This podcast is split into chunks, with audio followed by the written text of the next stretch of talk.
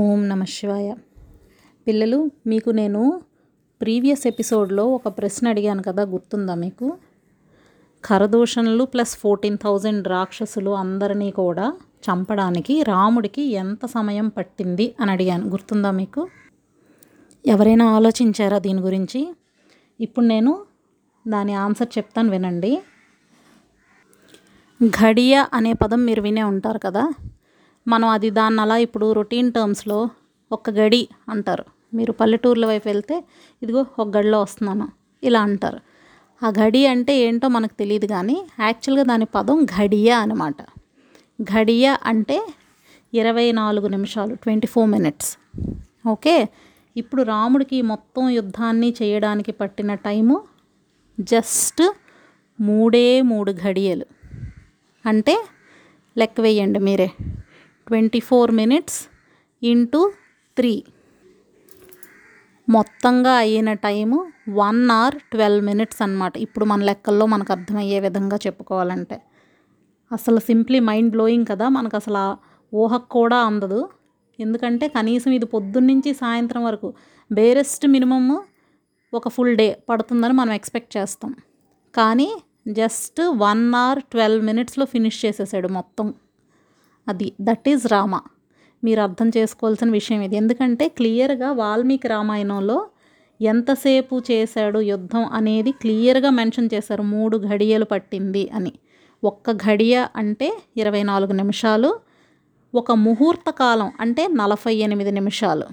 మనం ఇప్పుడు ఒక ముహూర్తం ముహూర్తం అంటాం కదా, పెళ్ళిళ్ళకి గృహప్రవేశాలకి పెడతారు కదా ముహూర్తాలు, ముహూర్తం అంటే ఫార్టీ ఎయిట్ మినిట్స్ టైంని ఒక ముహూర్త కాలం అంటారు.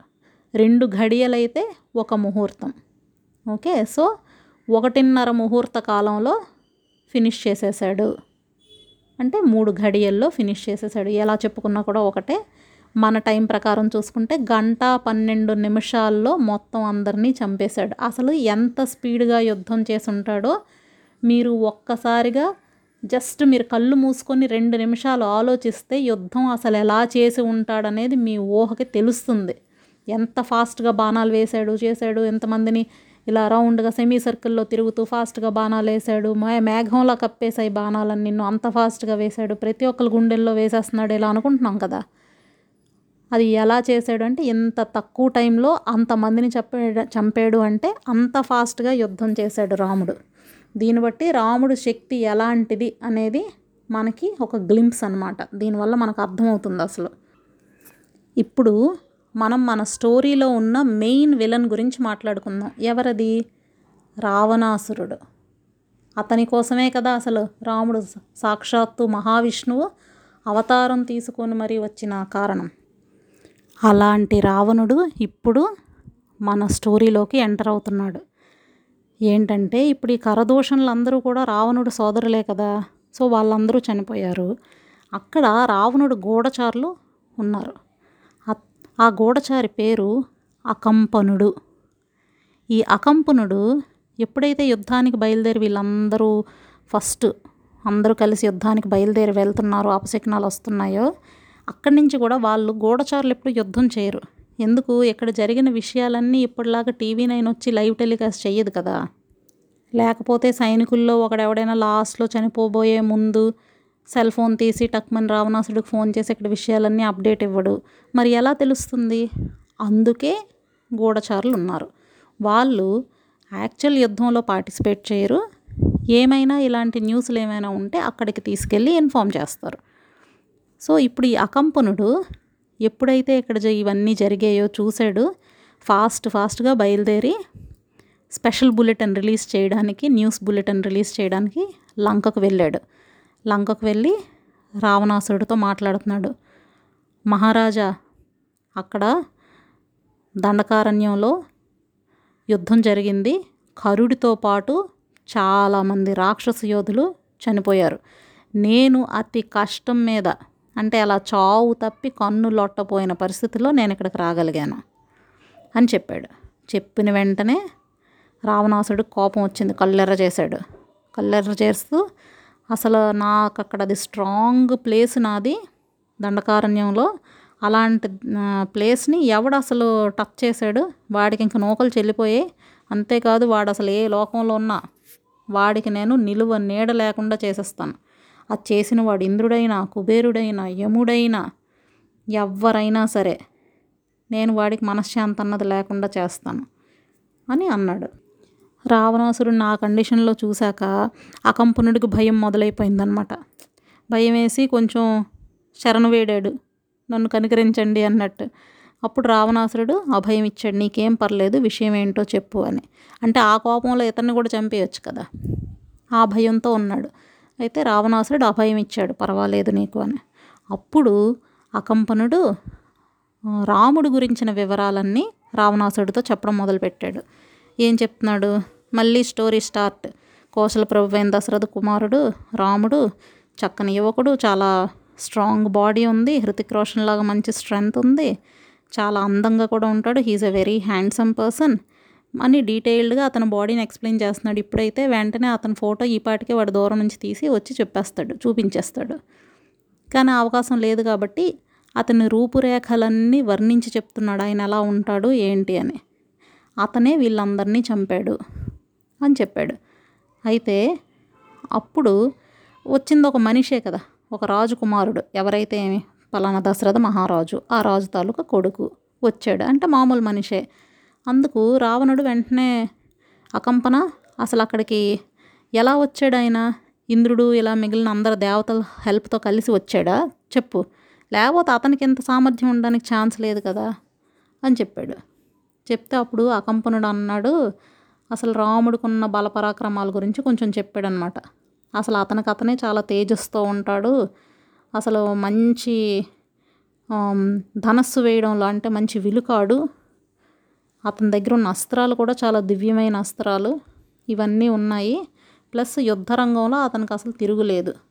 దీంతోపాటు లక్ష్మణుడు అని అతనికి తమ్ముడు ఉన్నాడు, సరిగ్గా ఇతనికి అన్ని విధాలా సరిపోయినాడు. ఆ తమ్ముడు కూడా అతను కూడా ఇంతే స్ట్రాంగ్గా ఉంటాడు. కళ్ళల్లో ఎర్ర జేరు ఉంటుంది అతనికి, కళ్ళల్లో ఎవరికైనా ఎర్ర జేరు ఎప్పుడు వస్తుంది, ఆ మనిషికి కోపం వచ్చినప్పుడు వస్తుంది. అంటే ఇతను ఎక్స్ప్లెయిన్ చేసిన దాన్ని బట్టి అర్థమైంది ఏంటి, లక్ష్మణుడు ఎప్పుడు కోపంగా ఉంటాడు అని.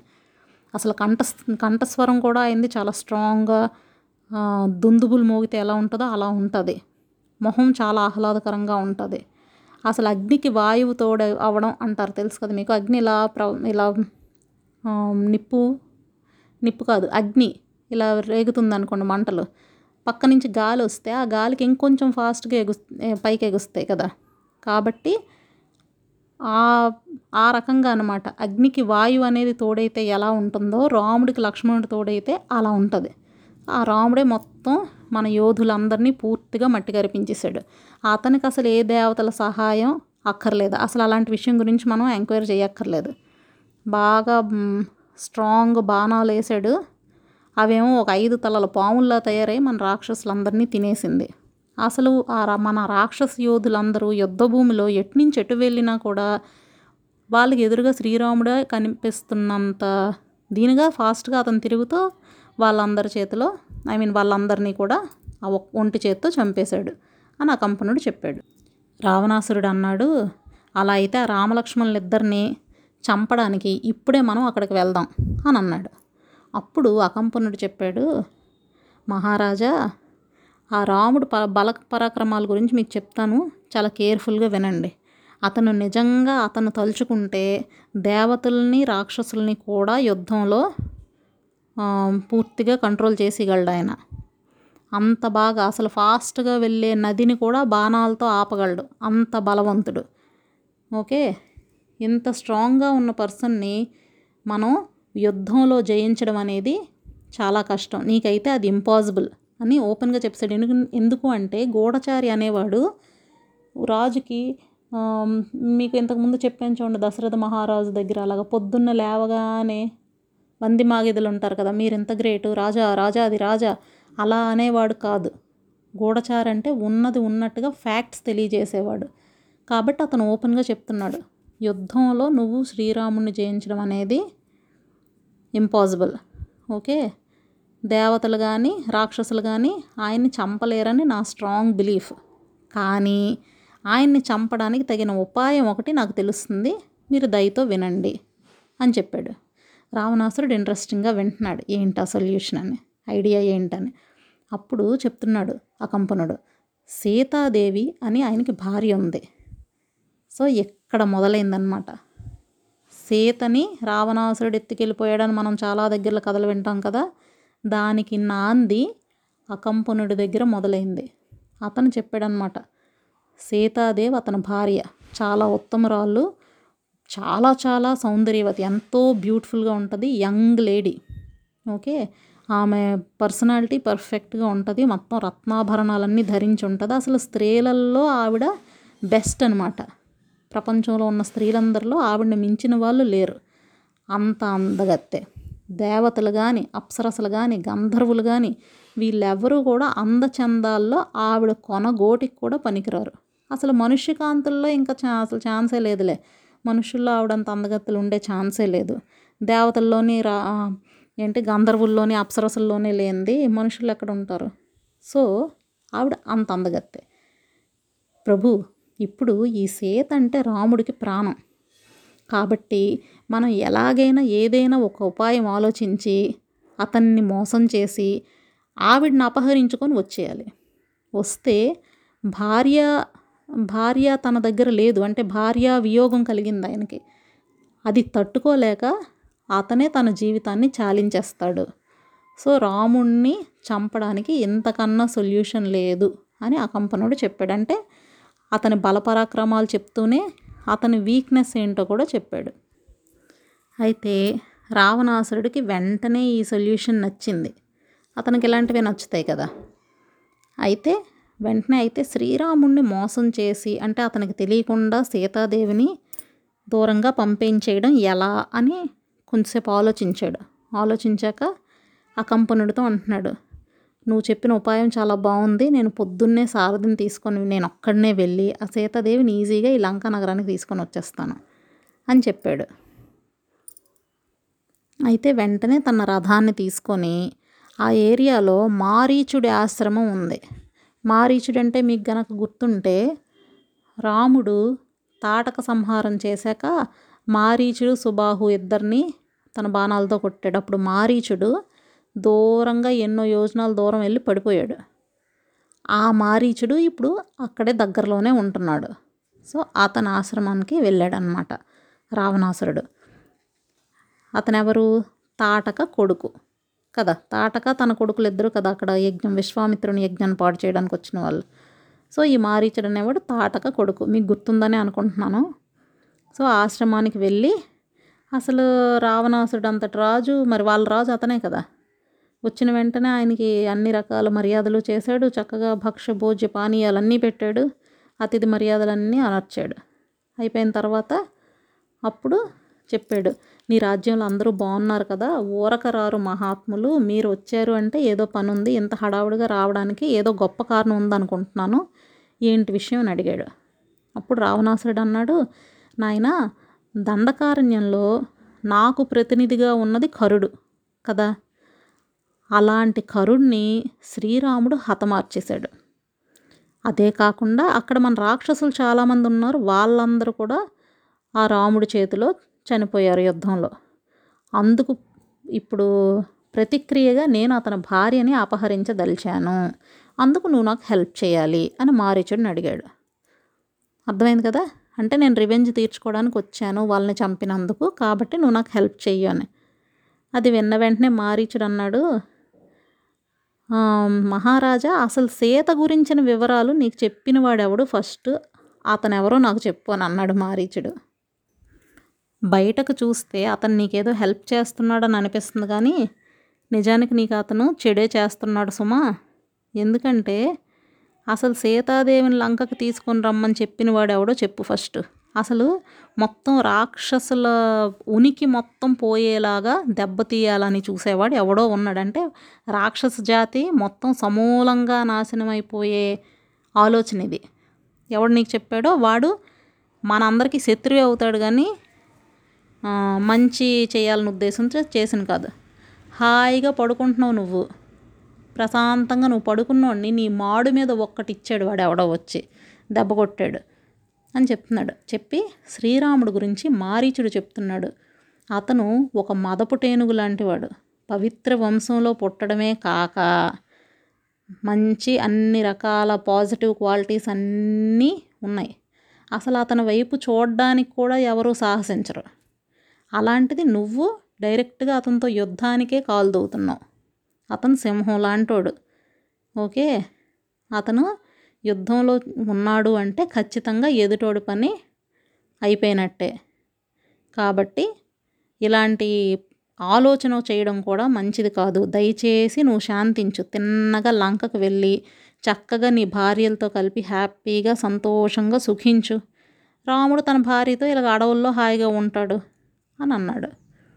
అది విన్నాక రావణాసురుడు కొంత ఊరట చెందాడు. ఊరట చెంది మళ్ళీ తన లంకాపురానికి వెళ్ళిపోయాడు, తన భవనానికి వెళ్ళిపోయాడు.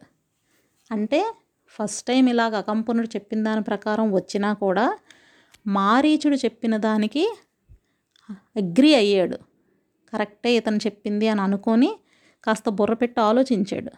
ఆలోచించి నిజమే కదా, నా మానాన్ని నేను ఉండకుండా ఇప్పుడు ఎవడో ఒకటితో నేను కావాలని కయ్యం పెట్టుకోవడం అవసరమా అని వెనక్కి వెళ్ళిపోయాడు.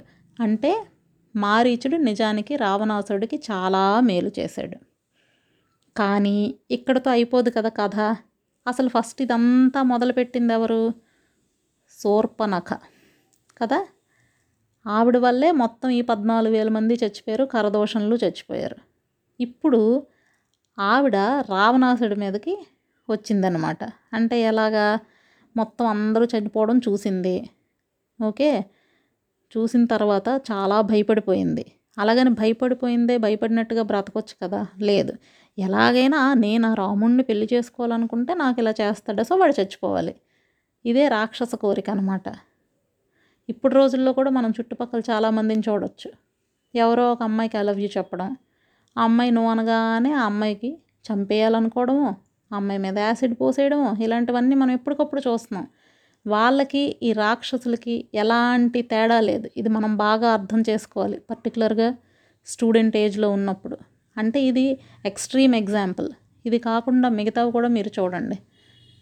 మనం పాడైపోయినా పర్లేదు, మనతో పాటుగా వేరే వాళ్ళు బాగుపడితే చూడలేం, వాళ్ళు కూడా పాడైపోవాలి అని కోరుకుంటూ ఉంటారు కదా. అది కూడా ఇలాంటి రాక్షస మెంటాలిటీయే. అలాంటి మెంటాలిటీ ఉన్న వాళ్ళు ఎప్పటికైనా చెడిపోతారు తప్ప లైఫ్లో దేనికి పనికొచ్చే విధంగా వాళ్ళు ఉండరు. కాబట్టి మనం ఇలా ఉండకూడదు అని తెలుసుకోవడానికి శూర్పణఖ ఒక ఎగ్జాంపుల్. ఇప్పుడు అక్కడికి వెళ్ళింది, రావణాసురుడు పలి పరిపాలిస్తున్న లంకా నగరం దగ్గరికి పరుగులు తీసింది. భయపడి మొత్తం ఇవన్నీ చూసి భయపడిపోయింది కదా. అప్పుడు రావణుడు ఇవిడు వెళ్ళేసరికి తన రాజభవనం పేరు పుష్పకము. ఆ రాజభవనంలో చక్కగా సుఖంగా కూర్చొని ఉన్నాడు, నిండు సభలో ఉన్నాడు, మొత్తం మంత్రులు అందరూ ఉన్నారు. మహారాజు ఎలా ఉంటాడు? రాక్షసులకి రాజు కదా అతను. మొత్తం నిండు సభలో మంత్రులు అందరూ కూర్చుంటే అసలు దేవతలతో ఉన్న ఇంద్రుడు ఎలా ఉన్నాడో అంత దీనిగా మెరిసిపోతున్నాడు. చక్కగా పెద్ద వేదిక, దాని మీద ఒక పెద్ద బంగారపు సింహాసనం. అసలు లంకా నగరం అంతా బంగారంతో ఉంటుందంటారు, అలాంటిది సాక్షాత్తు మహారాజుకి ఎలా ఉంటుంది? బంగారు ఇటుకలతో కట్టిన వేదికంట. వేదికంటే మనలాగా సిమెంట్ బ్రిక్ ఫాల్స్ బ్రిక్ పెట్టి కట్టేసింది కాదు, బంగారు ఇటుకలతో కట్టిన వేదిక మీద కూర్చున్నాడు. రావణాసురుడు ఎలా ఉన్నాడో చూస్తే అసలు ఒక ఇంద్రుడు కూడా పనికిరాడేమో అనేంత దీనిగా అంత తేజస్తో వెలిగిపోతున్నాడంట అక్కడ.